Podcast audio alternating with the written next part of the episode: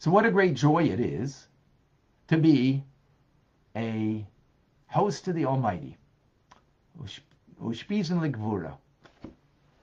That throughout the day, we can have a real joy in our heart, knowing that what we're doing is the service of God, and that we not only are serving Him, but we're a host to Him in me, through and through me. Through the Torah study that I am committed to in a fixed manner by day and by night, even though it's only a little bit. If I had a little bit more time, though, I would add. Therefore, my whole day is as if I learned Torah.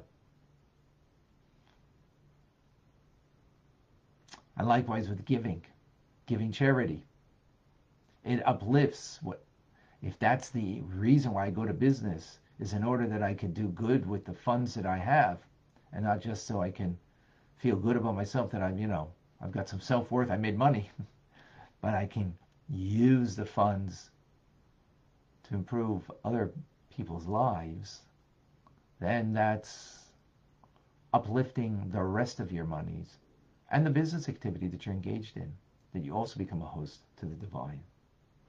Now, that's the joy that we have in our heart as a result of this awareness, which that joy is very important to allow us to properly serve God, because you have to serve God with joy. But at the same time, we can have the exact opposite feeling in our heart. And that is on the other side of the heart that we can feel a pain, we can feel the the the, the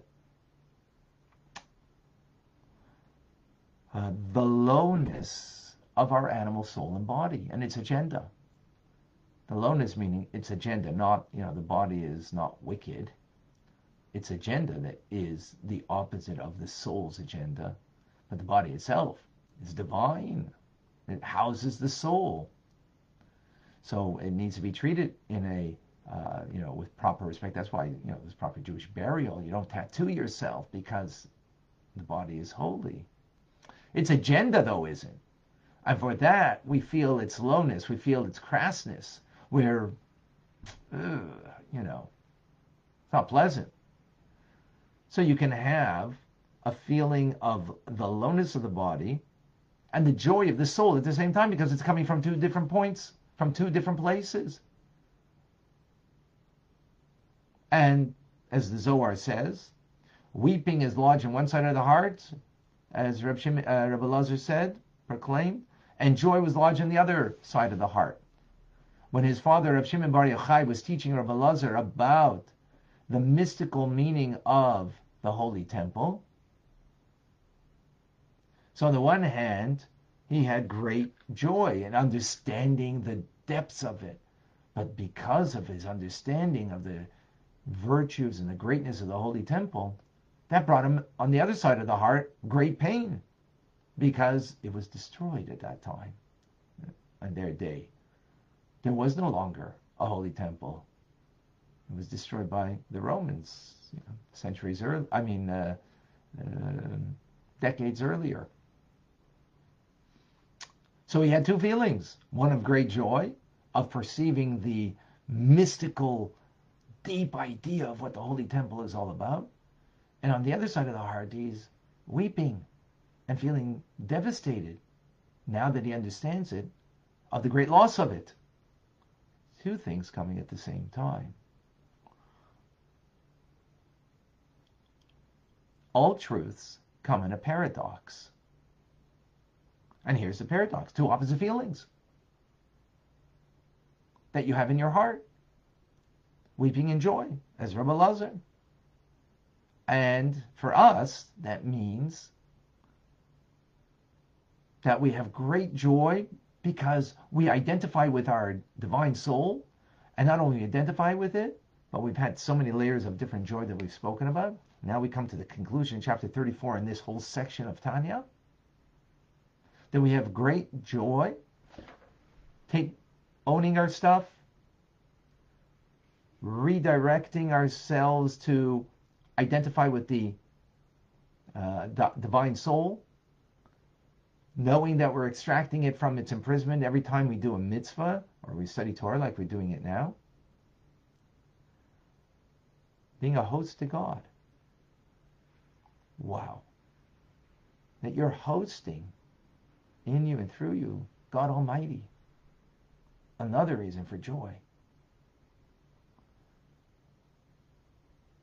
And yet at the same time, going to have the opposite feeling of feeling the lowness of your animal soul and body, which is very important because otherwise, just having that joy and not having it tempered by knowing that, hey, joy of the, of the divine soul is, is obligatory it's, and it's beautiful and it's wonderful. But we have to be careful because we have another part to us that can rear its ugly head very easily. So we have to be aware of that too at the same time. So a double awareness here, in in, and which makes it a um, what's the word I'm looking uh, challenge to be able to be aware of both things, because by by human nature we're either more like happy people or melancholy people, but that's because we're going by our nature and not by service of God. If we serving God, we can have two opposite feelings at the same time. If we're serving ourselves, we can only have one feeling at this at the same time, whatever our na- our nature is. So if you find that it's difficult to have two feel two feelings like this at the same time, we need to think where we're coming from. If is it not from a self-serving uh, mode of, of operation uh, rather than divine service. Because in divine service, it is then not only possible, it's very doable, as the Alter Rebbe is, tells us here. It is extremely doable. Okay, let's take questions.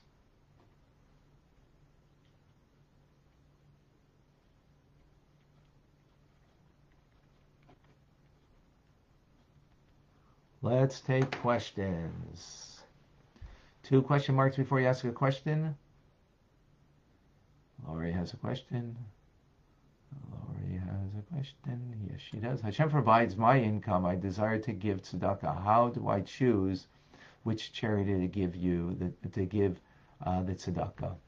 Um, so you have in your community first, or you have your uh, you have maybe family members. They actually come first um, extended family, and then you have your community, and then you have you know those that are um, in your world that you are uh, you know in, in your greater world, shall we say? Today, you know, community is not limited literally only to um, you know our physical community, but there is an idea of physical community.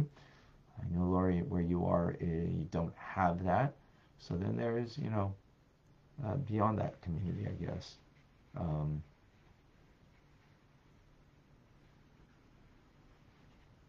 um, but more, we can we, we, can speak about that more uh, another time. But that's the basic idea. Okay. Again, two question marks before you ask a question, so I can know that it's a question.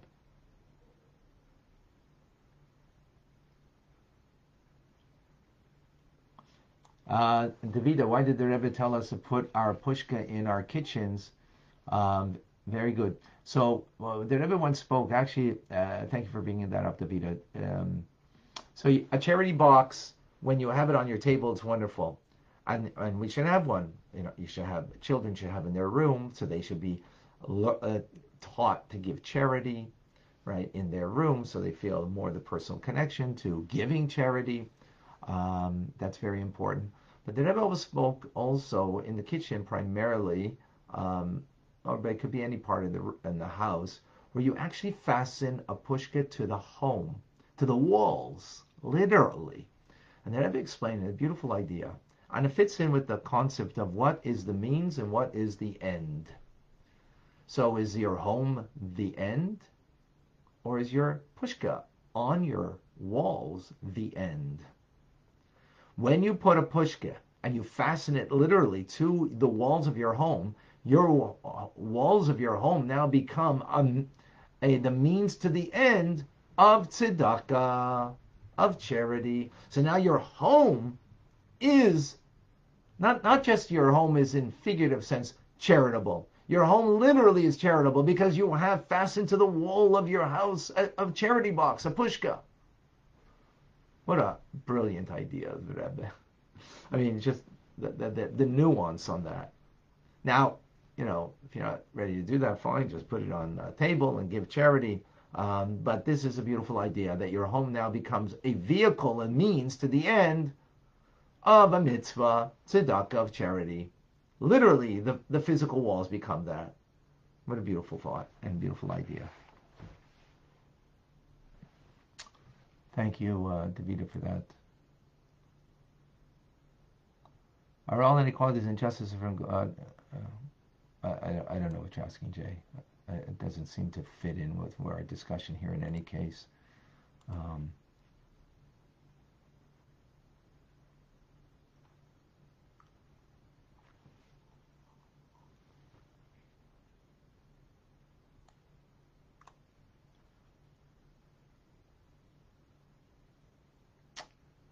If a Jew has a tattoo, should it be removed? No, it, Holocaust survivors, no, that was done against their will. Someone is about tshuva, if they have, it's uh, people make a mistake and they think that the only way you could get buried in, in, a Jewish cemetery is if you don't have a tattoo. It's not true. You can get buried. Um, so if someone does have a tattoo and, and becomes a Baal and uh, returns to, to, to Judaism, to Yiddishkeit, Torah mitzvahs, um, not necessarily doesn't mean you should remove your tattoo. Uh, not necessarily. It may not be a good idea because of what is involved in doing that. So I wouldn't suggest that. Probably the best thing is to take it up with your rabbi. Um, you know, but as a general rule, not necessarily doesn't mean you should take it off. You know, once it's there, it's there. It doesn't mean you you must take it off. Okay. Um,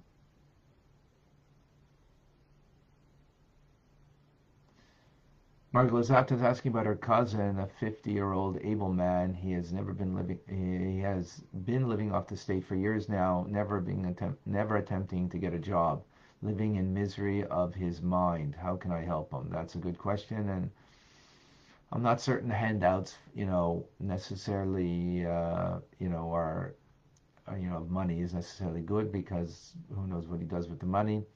You know, if you someone pays for rent or partial rent or or pays for you know for something that um, that at least they have you know basic things taken care of. So then that's one thing. It's another thing to just give money to someone who is uh, not really you know, a responsible individual. That that that you got to be a little careful with, and I don't have the precise answer to that. But uh, good question, Margaret Lozata. Okay, uh, Michael, please share with us. Um, I about uh, the statement out of, out of the Zohar about the reaping is lodged in one side of the heart and showing the other. Yes. And uh, that Rabbi Elazar ex- explained we can uh, Sorry, uh, give me one second. I just have to answer. Hello? Oh, okay, come on in. Come on in. Thank you. Yes, sorry, go ahead. And um, that we be, that uh, that we can joy, have joy and sadness at the same time.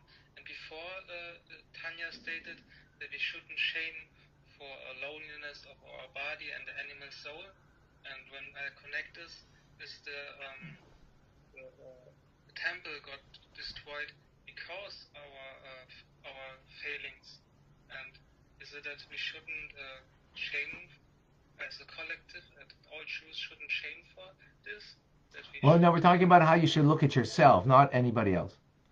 Not anybody else. Sorry, one second. Hello? Money. So we're, we're, we're not talking about anybody else. You know, you, you, you, we're talking about how to look at yourself. You know, you look at yourself, the, the divine that you have in you, that you are a host to the divine. and you also look at yourself that you have another part to you that needs to be, you know, um, uh, held accountable for. it. So we, we, we are pained by that. We are we look down on that negative nature of my animal soul, right? That, that's what we're talking about. Not anybody else. No, you shouldn't shame anybody else. You shouldn't look at anybody else in this manner. We're talking about how to look at yourself.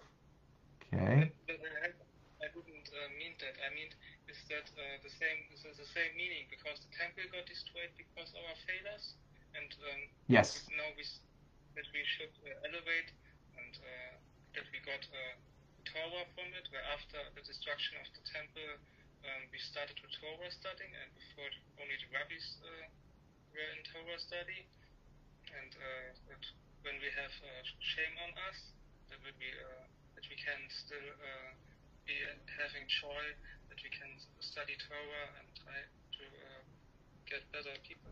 Yes, absolutely. Yeah, absolutely. All right, thank you. Um, thank you. John uh, started putting a pushka in my uh, study room and give tzedakah before studying Torah. Uh, must coins be silver or, uh, or copper? You can give copper coins if you have. Um, you can give copper coins if uh, you know pennies. Uh, here in Canada, we don't have them anymore. in the United States, you still have them.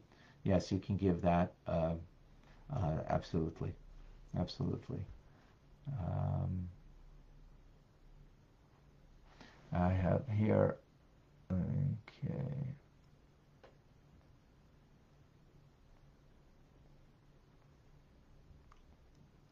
Alice asked a question. How do we really express our sincerity to Hashem that we really would do more Torah study if we had the time. Just uh, just by inside of you that you know you wish you had more time that you could uh, study. So you would you know God knows what's in your heart. He knows what you, you you know what you really feel. So it's not about fooling anybody. You know, you fool yourself, but you are not fool God. Okay, thank you, Alice. Good question. Um, okay, uh, Michael, I hope that was clear. By the way, you know, for the Holy Temple, there was used uh, gold, silver, and copper, you know, to build the home for God. So yeah, you can use the copper coins too. All right. Um, so, uh, Michael, I, I, hope that was uh, clear. I'm not certain I got 100% clarity in what you were saying, but I, I hope I did. Meant that. Um when we uh, that we shouldn't uh, stop uh, studying Torah or shouldn't be overwhelmed by our sadness of our, failings, and that we should elevate yeah, no, we, we, yeah, definitely we should not be overcome by our. It's not about our failings that uh, we mentioned here, um, right? Well, what we're, we're talking about is having two different feelings in your heart for two different things about you and, not about and, and, and, nothing about your failings. It was not about your failings that you should feel saddened about. We did not mention that, and thank you, Michael, for bringing that up because important to make sure that we um, that we make that distinction. If you are going to feel bad about your failings, you're going to become a greater failure. Ownership of failings is one thing. Feeling bad about it is another thing. And we spoke about that earlier in chapter 27 and, and other chapters after that. So, no, we're talking about the nature of you. So, you've got two things You've got a godly soul and you have an animal soul. And both of them, you know, make, you know, for the righteous, they don't make up both of, they don't have both things. They only have a godly soul. They've transformed their animal soul into, uh, into holiness. But we haven't. So, we have these two parts of us. And we're talking about the nature of it. The nature of the godly soul is, hey, godly right? And that we identify with it, and when we um, focus on that, and we do our Torah study, and we give our charity, we become a host to God. Wow, that's great joy. That brings great joy when we ponder that. So it's about about who I am, but at the same time, I also have another part of me, and that's the animal soul. And that animal soul, that animal soul that is in me, I need to um, not adore it, but be um, to have negative feelings towards it. That's the point, right? To have a humble spirit, because I have a part in me that has an agenda, not not not, its agenda, its nature.